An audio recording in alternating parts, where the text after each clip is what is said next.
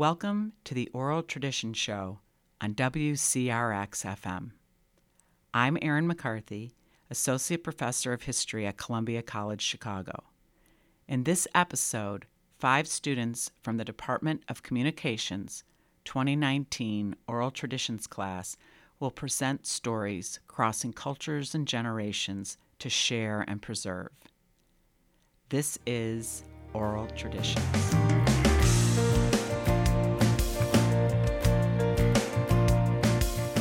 Mikey Bibb's grandmother Helen was one of the founding members of the classic Chicago gospel group, the Joylights. In this piece, Helen describes what it was like to travel across North America as a gospel group in the 70s and the 80s, and the time she felt the most pride in what she was doing.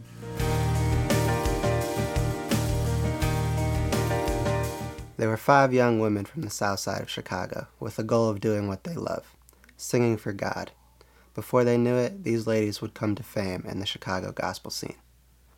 The more we performed, um, the more we got invited to sing all over the city. And by the mid 80s, we had become the number one female group in the city, which was really a big deal for us. We were hmm. not really full of ourselves. We still remained humble, but that was a big deal to us. Um, in 1990, we um, we were invited to perform on the Petrillo stage, which is the main stage for the Chicago Gospel Fest.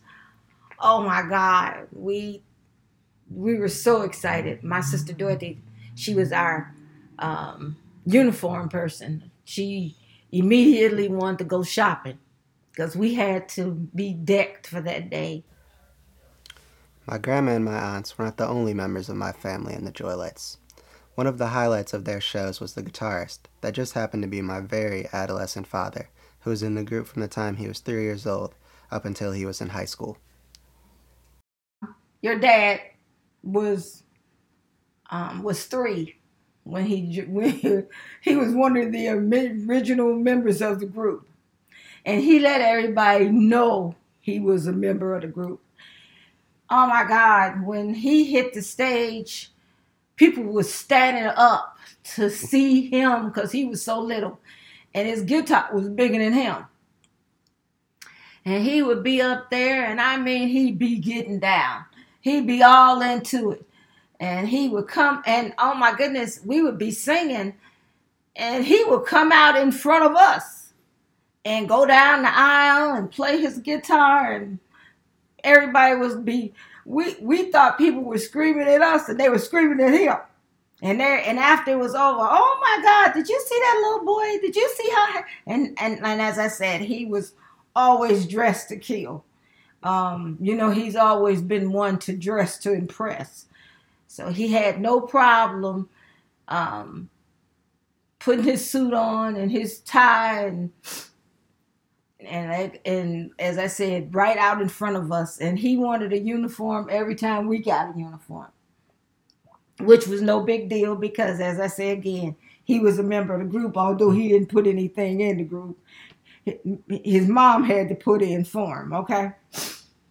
But um, by the time that we had um, that we were invited to go to the Taste of Chicago, you know, he was a young man by then and he had told all his friends at school and it was so many people out there we couldn't even see. It was people for as far as you can see.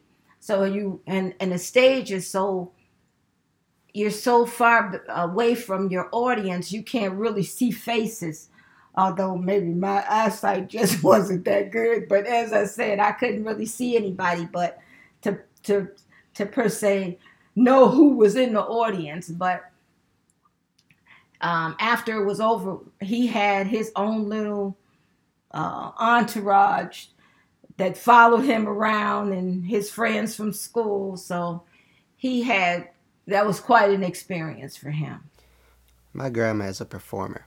At family gatherings, she is the center of attention. She doesn't seek it, but it is just a part of her personality. So when she told me that she performed in front of 10,000 people, it didn't come as that much of a shock to me. What was it like being on stage there? The, that big crowd. Being on stage. Yeah, once you got on stage, that's probably the biggest crowd you ever Oh, performed in front I of. was right? scared to death. And I think we all were. I think we were all very nervous. Our nerves, we always pray before our performance. And uh, musicians go out first. And um, then they would introduce us and bring us on the Joy Lights, you know, of Mhm. Chicago, Illinois. And the joy and the musicians started playing, and then we came out. And it's so crazy when you when you perform, you you pretty much get that scary feeling pretty much on your when you're singing to ten people or when you're singing to ten thousand people. It's still that same nervousness. Um, but when you say that first sentence of that song, you're all good. Mhm. You're you're there. You know, and you're focused on your audience and you're going to do everything you can to pull them in and we did our thing and i think we held our own with the professionals so Mhm. so it was a big deal Yeah, and, was your guys like on stage dynamic? um well we all had um the i sang lead and the girl valerie one of the other girls sang Mhm. lead uh and my sister Ann pretty much kept the background together. Um, and she, the the guys pretty much know the lineup when we hit the floor. So it's your it's your job, brother. You're leading, or if it's Valerie, and Valerie became a minister, so Valerie could hold her own, Mhm. and she could hold. Um, she could hold the. She had the people eating out of her hand. I mean, and and Valerie was kind of heavy. uh, Well, no, you know what? I'm being nice. Valerie was full figure, and my sister oh Ann used to get so mad at her, but it was what she called uh, coming down to the people's level, because she would. I don't care if we had on uh five hundred dollar a five hundred dollar outfit and Valerie had on she was coming out of those shoes. And that used to oh my god, that drove Ann crazy. But she would take those shoes off and it was and those people would just go crazy. But Valerie passed away. Um it's been three years now. Valerie passed away three years ago. So outside of out of, out of the joy lights, I'm it. I'm left. Mhm. I'm I'm the only one left. So, how are you guys? Uh, how did the Toronto performance come to fruition? The same lady um, that booked us on the Gospel Fest of Chicago was affiliated with the um, committee that booked the um, Gospel Fest other places. And the 150th year birthday of Toronto was a big deal. And they wanted a female group. hmm And she said, I got the female group for you. And she called my sister Ann. Oh my goodness, when Ann called everybody and told us we were going to Toronto, that and and it was so crazy how um how excited we got is it, um I don't think every time we had a big deal, Dorothy's big my sister Dorothy, her big deal was it's time to go shopping. we got to get another uniform.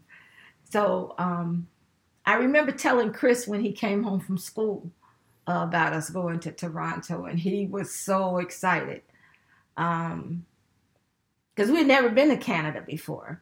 Um, we'd been to Windsor, which was right on the other side of Detroit, which was not a big deal. I mean, we been to visit, but to go to Toronto to sing for the 150th birthday, and we were the only gospel act on the program.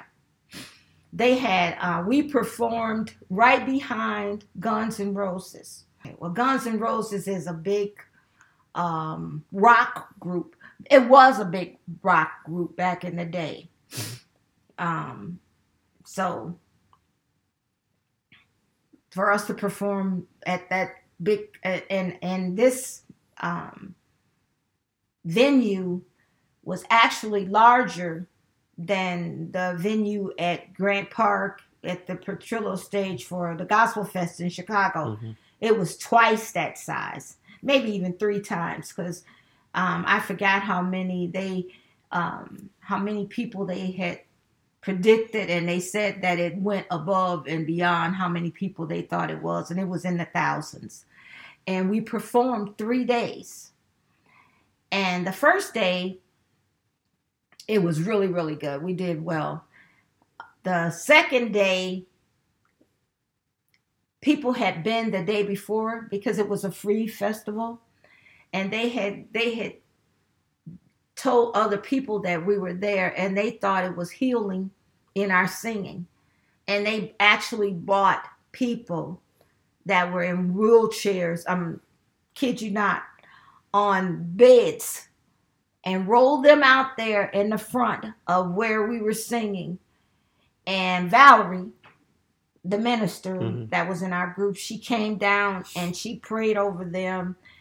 And I mean, it was, we had church after performing, after the Guns and Roses performed, and it was other people, as I said, and we were the only gospel acts, but we, it was, it was really crazy as we were performing to look around and like look to the side of the stage to see them standing there watching us sing. Some little mm-hmm. old girls from Chicago, Illinois, okay? That was a big deal. Mm-hmm. Yeah. You have a show or a best memory of being in the group? Mm.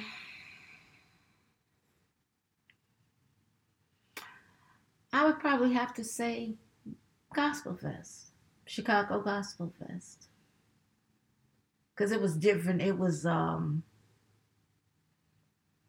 I think what made it special is we were home opposed to Toronto. Mm-hmm. Um, and that's special for being home.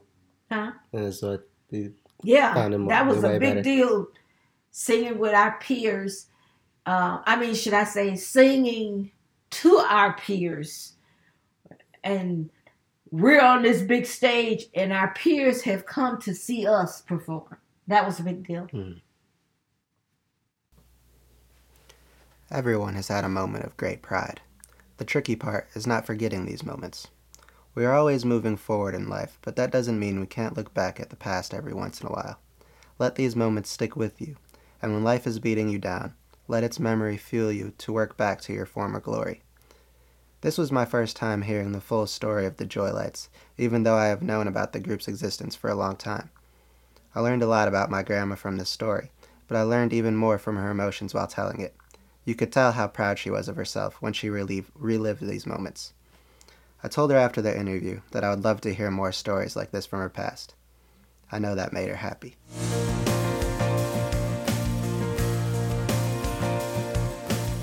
Past can be hard to deal with but it's necessary to remember.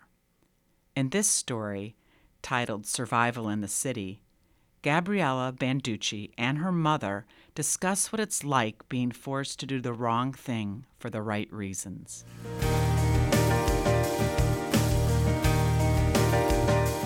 Thou shalt not steal, a rule created by the church to establish the belief that theft is both a sin and an ethical wrongdoing. But what happens when you have nothing? What happens when your only way to survive is to go against this rule? In this interview, I will be talking to Janine Banducci, my mother, a woman who time and time again was forced to go against this rule in order to get by. This is Survival in the City. Thou shalt not steal. How much do you agree with this statement? I agree with this statement as a religious practice, but on a personal level, as someone who was forced into poverty and extremely difficult circumstances at a very young age, I truly believe that there are areas of gray with respect to stealing and that everyone's personal situation is different. The choices people make to steal are their own, but for my situation, I was forced to make the decision to steal so early in life just to survive when I should have been playing with toys instead of stealing to help my family eat. At what age did you begin stealing and what circumstances led up to that happening? I was the fifth born child in a family of seven. My mother was first generation Polish American. She was the 15th born child to her parents. My dad, an Oneida American Indian, also came from a very large family with four brothers and three sisters. When my parents met in her hometown of Milwaukee at the age of 18, my dad was in the Navy, and her parents did not approve of the relationship when she told them that they had gotten married. But afterwards, they moved to Chicago to live with his parents. He got a good job, and then she learned she was pregnant with her first child. Well, the years went by, and they had four kids, and my dad began drinking after work pretty much on a daily basis. They were now raising five kids, ages nine, eight, six, five, and three. And to make matters worse, my eight year old brother was diagnosed as mentally handicapped and would only reach the maturity level of a three or four year old child. Unfortunately, my mom wasn't a strong woman, and we all were forced to put up with my father's drunken verbal abuse. He never physically abused her, but they'd argue constantly because he practically lost all of his paycheck every Friday night after work at the bar. She would physically have to force him to come home from the bar every weekend and always with little money in his pocket left over to feed the kids. Of course, he was fired for missing work because he was frequently too intoxicated or hungover and incapable of functioning at his job. So after he got fired, he cashed in his pension fund and blew it all on his addiction, leaving his family broke and hungry. Needless to say, my family was struggling because of my father's alcoholism his ability to keep a job, and at times there was no food, and we missed meals daily. I can tell you how fast you grow up when these things happen to you at three and four years old. Of course, my family was in serious trouble, so two of my other siblings and I were forced to resort to shoplifting to support our family. My brother was eight, my sister was six, and I was five. Can you tell me about a time when you and your siblings would all go out together and steal things? My eight year old brother had a friend named Larry who was 11 and had a way for us to make some money. So the three of us would go around the neighborhood digging through garbage cans, etc., to get two pop bottles each and then take them to the corner store to get the 20 cent deposit per person. We would then get on the CTA bus for 10 cents to go down Cicero Avenue about 10 miles away from home and go to a well known department store and wait for it to open. And when it did, we proceeded to steal as much jewelry as we could carry. We did this every Saturday and Sunday for approximately a year and never got caught because we were amazingly good at it. We devised a plan to distract the clerk, whom we had befriended by being so nice to her and telling her how beautiful she looked. She asked why we came in every other weekend, and we told her that we came to see her the store even had cameras and we still weren't caught because we had cut out the linings in our coats inside pockets. We would walk around with our hands in our pockets and put the coats over the jewelry and grab it from the inside and throw it into the back of the coat. Who would suspect an eight, six, and five year old of stealing thousands of dollars of jewelry? What would you do with the stolen items? When we'd get back home with the jewelry, we'd meet up with Larry who'd count the pieces each of us had stolen and would give us a dollar per item. He'd then sell it all to a madam who then sold it to her prostitutes. Through all the stories that you've shared with Nina and I as you were growing up about your upbringing, is it safe to say that stealing as a means of survival was a common practice for you and your family growing up? For my siblings, the cycle of theft continued due to my parents' inability to provide for their kids. For me, after the first year of thieving at five years old, I had the incredible luck of befriending a Jamaican couple, Edith and Dutch, who became like parents to me almost immediately. And I became like the daughter they never had. I'd stay at their home frequently, and Edith taught me how to read and write before kindergarten. With my mom's permission, I did come to stay with them full time and received re- respect, morals, discipline, love, kindness, honesty, something I couldn't get at home. Obviously, I knew it was wrong to steal, and I told them all about what I did, something I couldn't do with my real parents because my father would not only have beaten me, but my other siblings as well. They took me to church regularly and told me to ask God for forgiveness and made me promise that I'd never steal again. My brother, my partner in crime when we were younger, continued to do what he did best, and that was to steal. He graduated to breaking and entering homes and cars for money and did not want to work. Also, he started drinking heavily, basically perpetuating the cycle. He was arrested many times for loitering and consumption of alcohol in public, not to mention suspicion of theft. Both he and my older sister decided that school was a waste of time and they both quit in their junior year of high school. Looking back on it now, how was this a positive or negative experience and why? Being forced to be a thief can never have a positive effect, but if you're remorseful for your actions, I believe that if you can justify the action in that it was only beneficial to the survival of your family, then the action itself takes on a different meaning to the thief. I feel what I and my siblings did was solely for survival and not done out of financial gain, but nothing other than the love for our family and the ability to feed ourselves and our family let's be clear I do not condone the fact that if you're hungry, just go steal. But having faced the situation head on at such an early age, the need to survive took over, and my siblings and I did what we felt we had to do to make it to the next day. The positiveness I experienced from the situation is that if this hadn't happened to my family, I personally would never have experienced some amazing people in the world who will try to help guide you in the right direction to turn your awful situation into a learning tool by showing you through love, patience, and education, you can create a better life through education, personal self worth, and hard work. In conclusion, do you believe that the unfortunate circumstances you experienced help you in the long run? I do truly believe that these life experiences help me become a stronger person who feels that if you could survive the, that childhood, I can get through anything. I also feel that it's helped me become a better parent and strive to ensure my children understand that the world can be really harsh. But through hard work, discipline, and integrity, you can have what you need in life. Everything has a price, good or bad. You do well, the price is you're rewarded for your efforts in a positive way. And if you do badly, your price is you do not succeed. Nothing is given easily, and sometimes you have to fight for yourself when no one will. So, how are you doing today? Today, I can truly say I have lived a very long life for my 52 years. At the age of four, I was well beyond my years mentally due to poverty, and with that, I was forced to grow up way too soon because I had only one goal in life at that age to survive.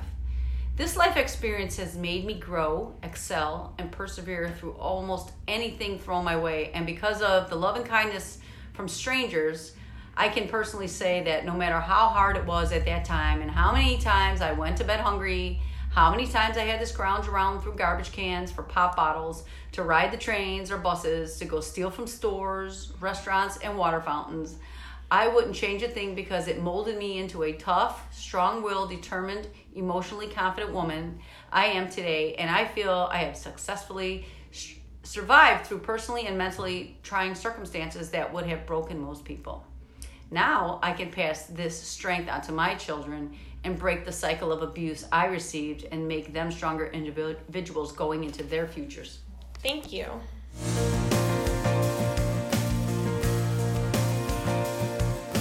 You're listening to the Oral Tradition Show on WCRX.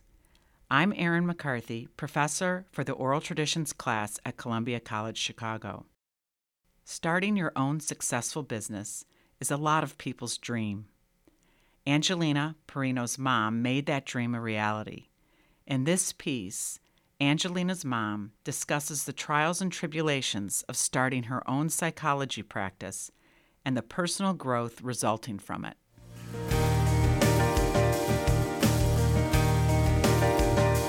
My mom always knew she wanted to be a psychologist.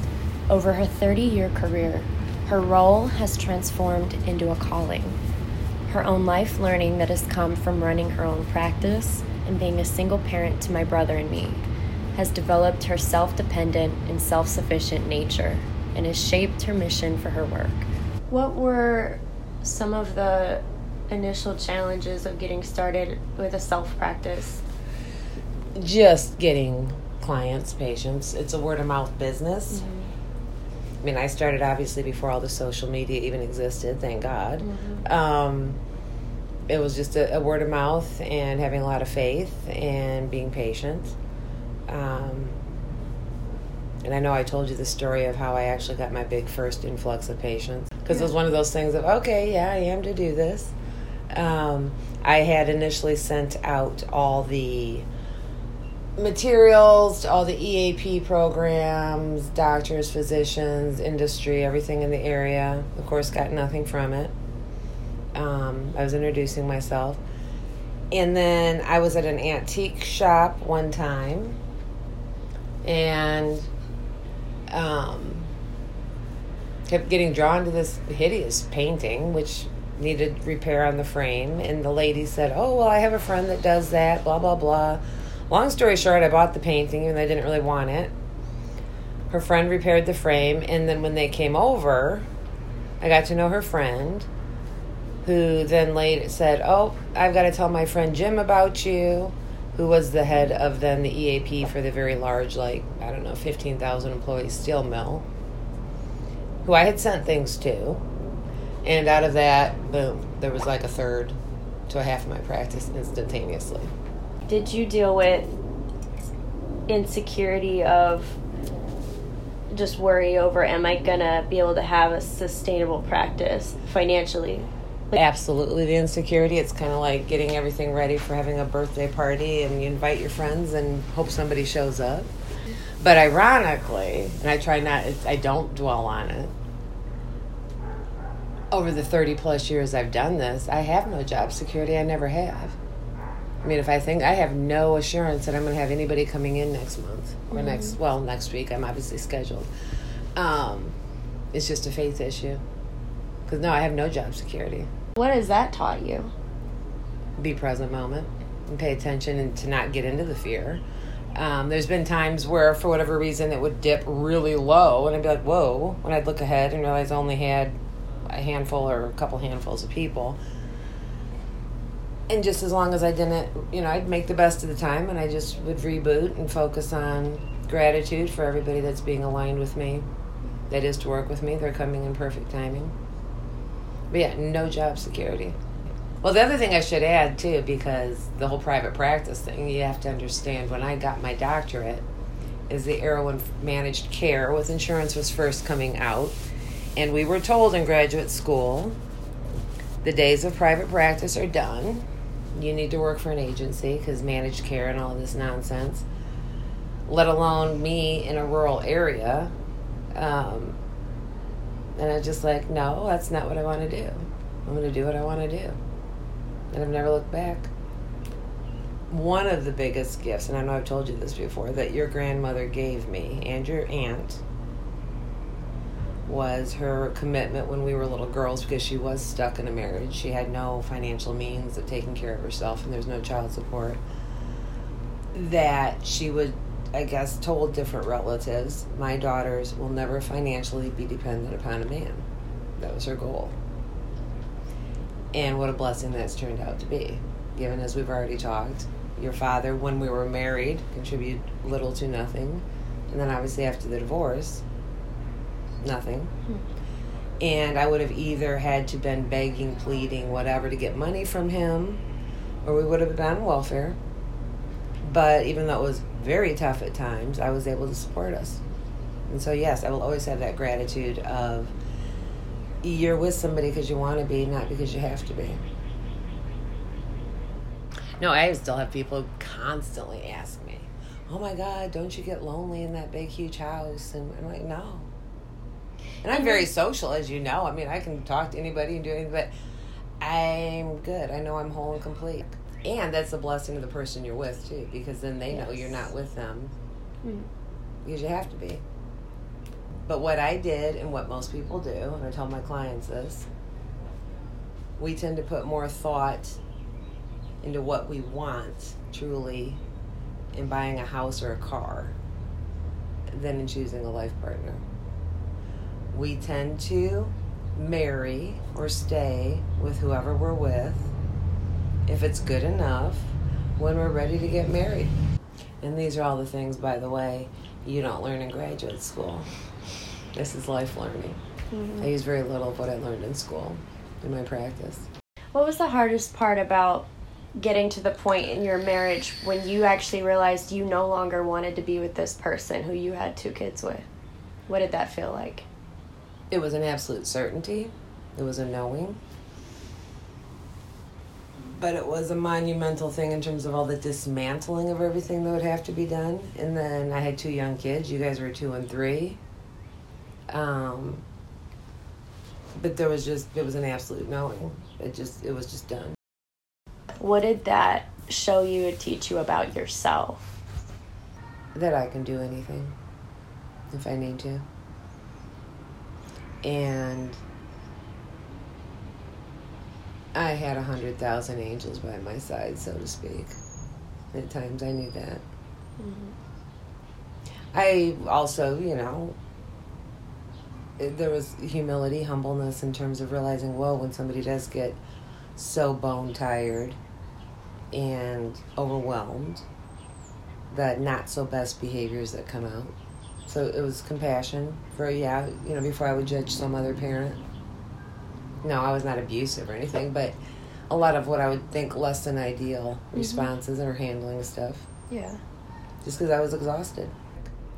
I mean, I think I stepped up to a level that I was like, I look back at our photo albums and I'm like, good lord, mm-hmm. where did I find the time and energy to do all of that? Um, that's what I said. Like every, I mean, everything, holidays and all the magic childhood stuff and whatever the patient's time, energy. But just then, yeah, the fatigue part of um, that I didn't have the wisdom to know, no matter what, still be present versus play with you for a while and then okay i gotta change the laundry gotta do this gotta do that. I didn't have that wisdom.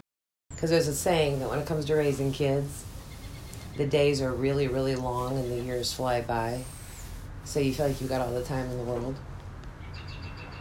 And suddenly you don't but looking back if my eyes were more wide open on the one hand i should have seen all the cracks in the foundation of my marriage but most of those cracks weren't truly apparent until I had kids. Because that's when his true childish nature was glaringly apparent. Um, but, I think as I said before, nope, no regrets. Um, sad, you guys will never have that nuclear family experience. But, this is how it was supposed to be. You were born to the parents you were supposed to be born to. I'm a big believer, no mistakes, just learning. Um, even though over the years I think there's been some people that have probably thought, well, how good can she be at marriage counseling? She's divorced. And I don't judge those people, they're just naive, it's ignorance. Um, I still I stand by the most intimate relationships we have are the most fertile workshops we have to learn about ourselves. Mm-hmm. Same thing with being a parent It's to learn about yourself.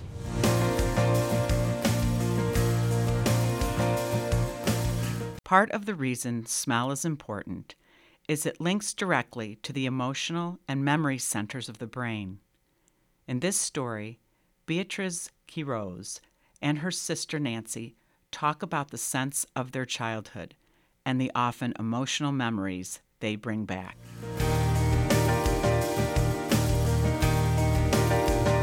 Hi, I'm Beatriz Quiroz. I'm 20. I'm a communications major at Columbia College, and I'm here with my sister Nancy. Hi, everybody. Uh, wait, I don't know if I should address you or just an audience. I don't know. Just keep going.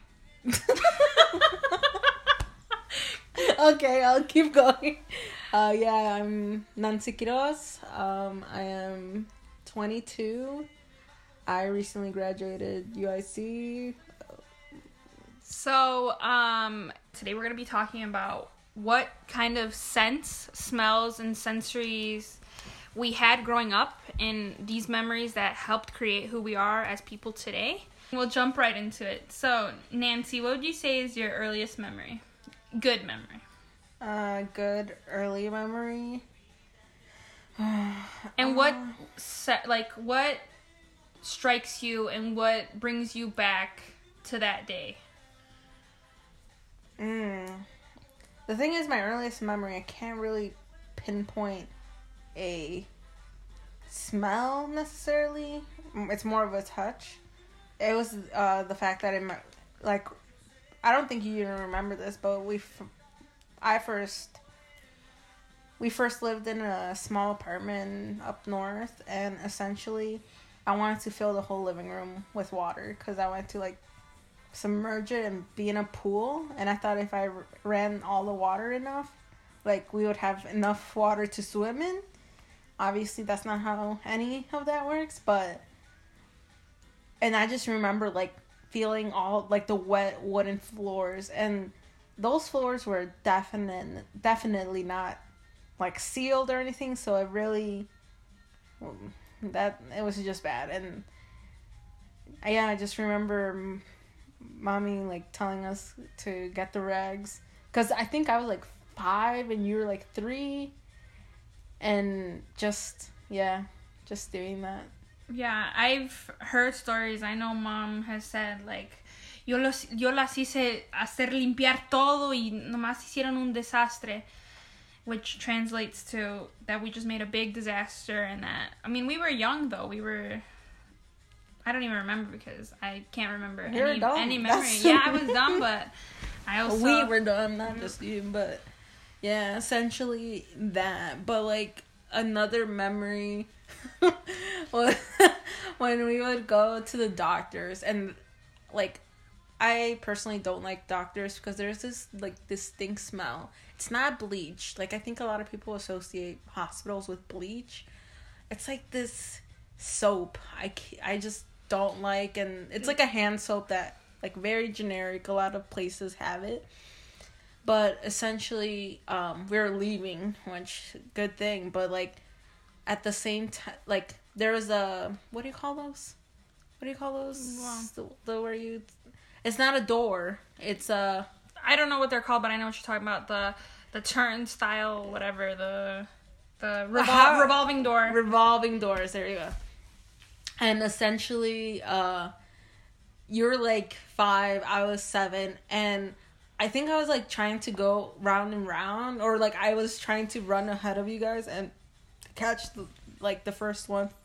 And I guess you were close behind me, and as I was going in, and you were trying to be in the same little section with me, but it was too late, and you were caught in between, and I got crushed. I remember. I distinctly Wait, remember. but was that? No, I think you got. No, I think you got. It's because when Betty was younger, she had like this. uh birthmark stain on my. Like it, wasn't a birthmark because you weren't born with it.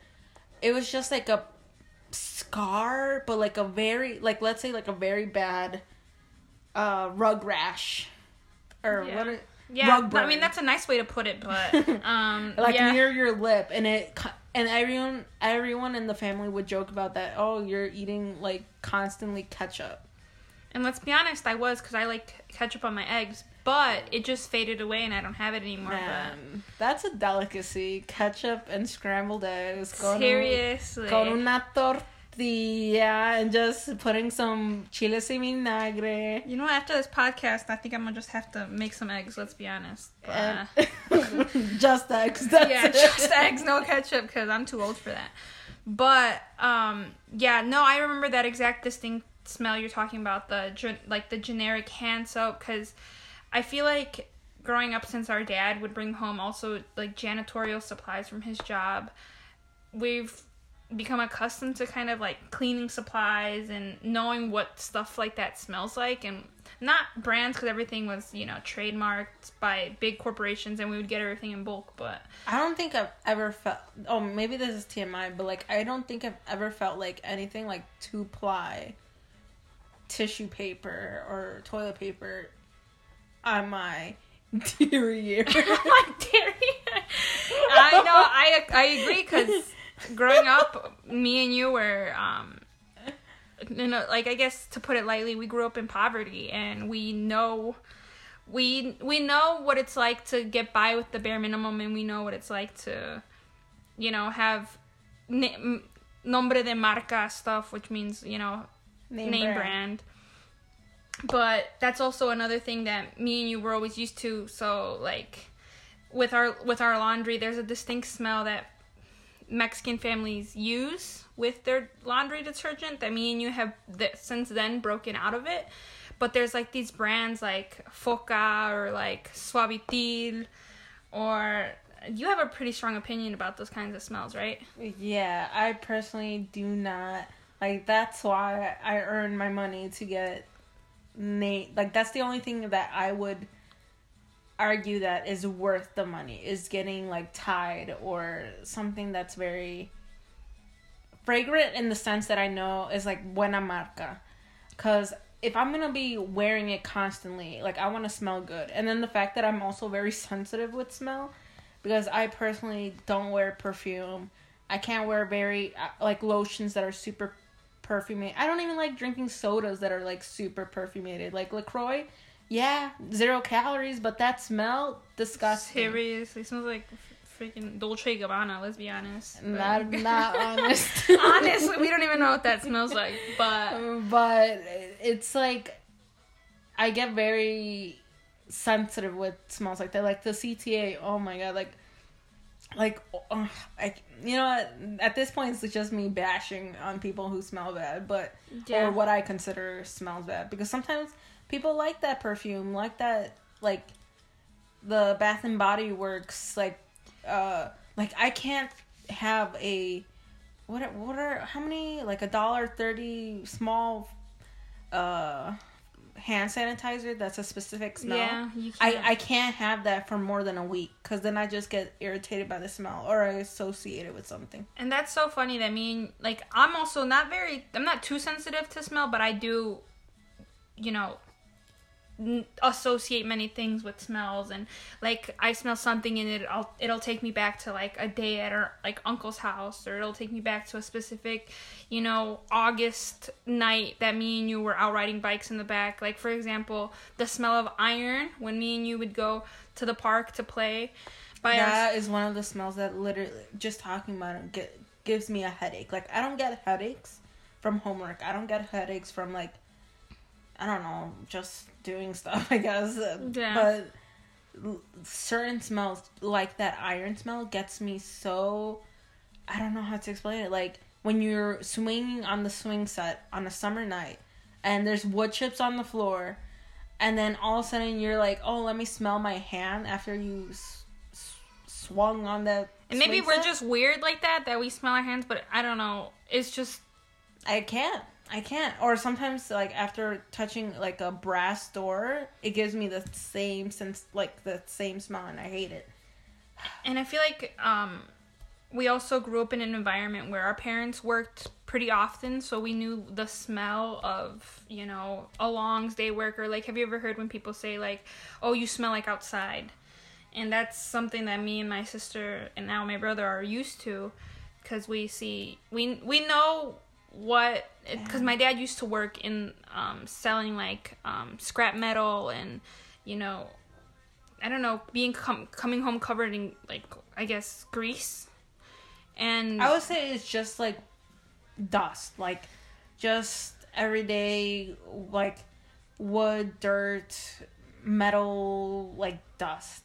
Like my I would say mostly childhood, like since we moved into the blue house, like the last house we were in, it's like construction, so constantly smelling wood, constantly smelling paint. Like it yeah, kind of sounds definitely like that's something that I actually cherish because going into Menards is like going going home. Yeah, I Like- agree. and it's interesting to think that like Menards was the second home to us because we would be going out Constantly constantly, go there. going there. When we were younger, like he'd be like, "Oh, you guys go ahead and play," and we would walk around. I remember, I don't know which Menards. I think it was somewhere in Lagrange. I don't even know, but we were in the second floor of the Menards, and I remember getting, we were like look at the vending machines constantly.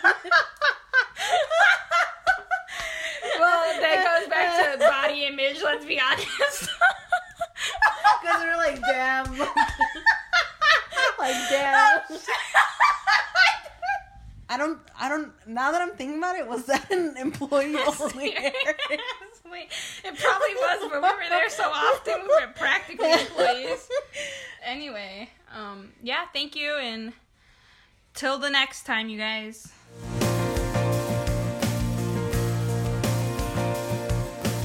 In our final segment of the show, Ricky Panetta interviews a good friend and fellow New Orleans native about her experience losing her home and herself to Hurricane Katrina.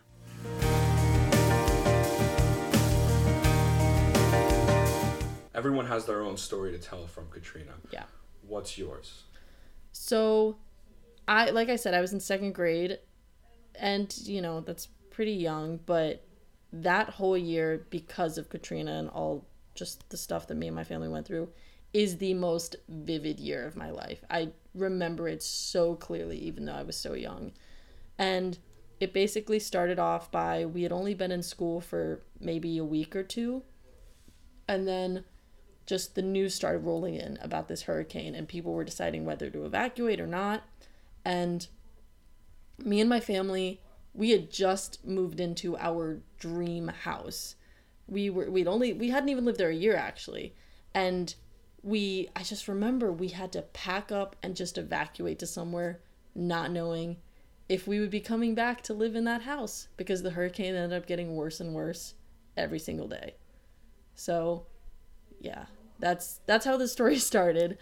We stayed in texas for a few days but we were just staying in a hotel then eventually we just moved on to orlando because my dad decided he had to get a job if we were going to stay there.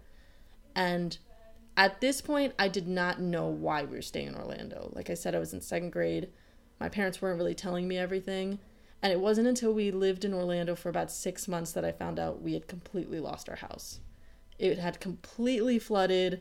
Just it, it there was no house left. And i didn't find that out until a while later and so we lived in orlando for a little over a year finally one day my dad gets a call from his old boss in new orleans and gets an offer to move back but we did not have a house so me my two sisters my mom my dad all moved into my grandparents house and all of us lived there for about a year before we found our own house Wow. What was that like? Were your friends still around?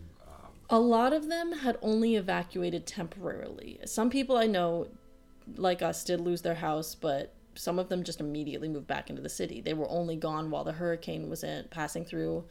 And the ones that ended up just coming back immediately, either their houses were still standing or they were living in motorhomes in New Orleans. And so since I came back kind of late, it was like I did not know any of these people anymore. I mean, I was only in third grade. A lot can change between that year when you're so young, but these were people I knew since I was two.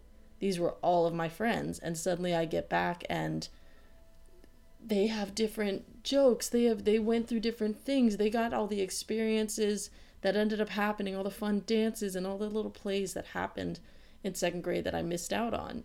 And then on top of that, since I wasn't in New Orleans for the whole aftermath of Katrina, a lot of them were just saying like, "Well, you didn't go through Katrina like we did." Because I was gone for it. So I come back and I'm told that my whole year that had just been totally screwed up was nothing because I wasn't in New Orleans. So it was just like a culture shock to come back. okay. Now, um, do you remember how you dealt with this? Did you go to your parents?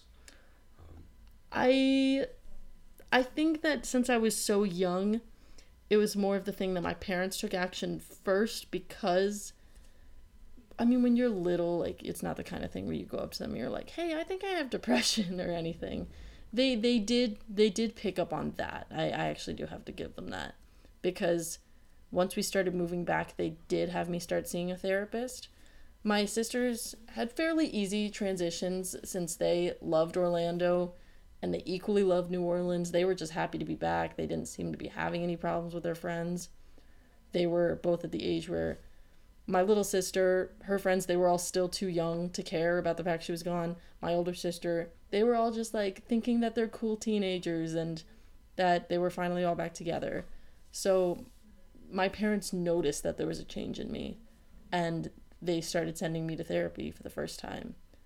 And I still didn't fully understand what it was, but I just remember knowing that it was it was them trying to help me, but a therapist can't give you the validation that your friends can at that age when that's so important. Did you ever find an outlet? I mean, the anticlimactic answer is no. Not for a long time. I I mean for a long time it just felt like I did not have a personality. When I look back at like 4th grade, 5th grade, 6th grade, all of middle school, I do not remember having a distinct personality. I was just I was just like the little sheepdog that followed around my friends. I did whatever they told me to. I was just their follower because I lost their acceptance and I was just seeking it again. So all of middle school I really did not have my own personality. It wasn't until high school that I started feeling like my own person again when I was just out of that group and out of that environment. Okay, and do you feel that getting back into your old hobbies could have helped you move on? I think that they could have. I mean, they they definitely my parents did try to push a lot of that stuff on me, but none of them lasted. Like they did try to get me to play sports, but I didn't like it anymore. That was why it didn't last. That's why I couldn't even consider it an outlet. I I didn't stick with it. I didn't make any of the teams because I wasn't trying. I they had me try to run for student council. I didn't care enough, so I didn't run a good campaign, so I didn't get it. And so I definitely put toward or my parents definitely had me put towards effort, but it was just like I was going through the motions. There was no passion, there was no excitement, there was no want for any of it. I was just kind of doing it just to do it the only thing I really wanted to do was follow around my friends. So I don't even know how to, I'm not really sure how to answer that because even though I tried getting back into my old hobbies, they still didn't really work. At some point in, in high school, you said things started to change up. Mm-hmm. Um, what exactly gave you that, that push? What helped you? It was just being in a different environment, genuinely, because the school that I went to before it's a school you start there when you're two. You leave there when you're 13 so just like your whole life you're there. And that was all i knew. Hanging out with that friend group those people that meant so much to me was all i knew. That was why when i left for katrina it was such a culture shock and coming back it was such a culture shock that they didn't want me anymore. It was all i knew. And after a few years being a little more mature than when I had lived in Orlando because I was only in second grade, and being a little more mature and going to a new place for high school, somehow it just clicked for me. Everything just fell back into place. I started doing things that I used to like to do. I started doing new things that I never used to like to do. Making new friends, going out of my comfort zone. It just it all just changed somehow. I think it was just a long build up of me not doing anything and I suddenly just hated the fact that I wasn't doing anything. And I just started gaining a personality again. I don't want to make it sound like I was a blob or a zombie, but that's what it felt like for a, a very long time. Now, do you feel that because of the events of Katrina, um, the change that happened to you, both good and bad, do you think that you benefit from it? That's hard to say. On one hand, I'm going to say no, not at all, because it did kind of set me back so much. Like maybe for so many of those years in middle school, I wouldn't have been such a follower if I hadn't lost that year. Because once you start getting into preteens and everything, that those are the years that are crucial and I lost one. But on the other hand, it feels almost it feels almost arbitrary to say, yeah, something that happened when I was in second grade affected my whole life. But it did. It it affected to this day I still am not as confident as I was before. I was such an outgoing kid, and I don't have that confidence as much anymore. I'm afraid to raise my hand in class to ask a question. And I'm in college, and you don't really raise hands. Uh, but I still feel the impulse. Just I'm not willing to put myself out there as much. So while it does feel kind of silly to be like, yeah, something that happened in second grade really affected me, it kind of did because it hit me at a hard point that was really important for my future development. Good. And now, So to answer your question, it did not benefit me. That was really long. that's perfect. Um, just one last question. Do you feel that these past traumas and incidents, do you believe that they taught you something? And if so, what could you take from it? I feel, especially with Katrina, I mean, and my parents' divorce actually, that the thing that I learned the most is just whenever you're going through something really bad, you really just find out who is there for you. My parents could speak more on that because they found out who were their real friends because of who stuck with them and helped them financially through Katrina or who stuck with them on either side of their divorce. But even with that, in terms of me, like my parents both are just so there for me. I know sometimes they have a hard time, but really those two traumas taught me that whoever is there for you truly will go through with you in the hard times. My family is my number one, my home base. And my parents could have gotten a divorce during, during Katrina and made it so much harder on me and my sisters. My parents could have had a messy divorce later on anyway, but they knew that me and my sisters were kind of all going through our own stuff and they didn't want the, us to see our parents hate each other. So they did their best that they could to deal with each other. To this day, they still seem like it's very amicable. I know it's probably not, but they do that for us. And it's because they're there for us. And it's because they know that trauma affects us. They they know. I mean, obviously, they know that trauma affects anybody, but I feel like what I'm just trying to say is, in a long-winded answer, is that trauma reveals who's really there for us. At, whether you're at a young age, whether whether you're going through something with friends, with family, it just reveals that, and you have to stick with who is still there on the other side. And luckily, I have such a strong family, such a strong home base that they were still there and that they still are. So I know that I have them. No matter what I go through with school, with friends, with living on my own, with my career, with anything, my family is my home base no matter what. And it sucks that you had to learn it through trauma, but at least I know.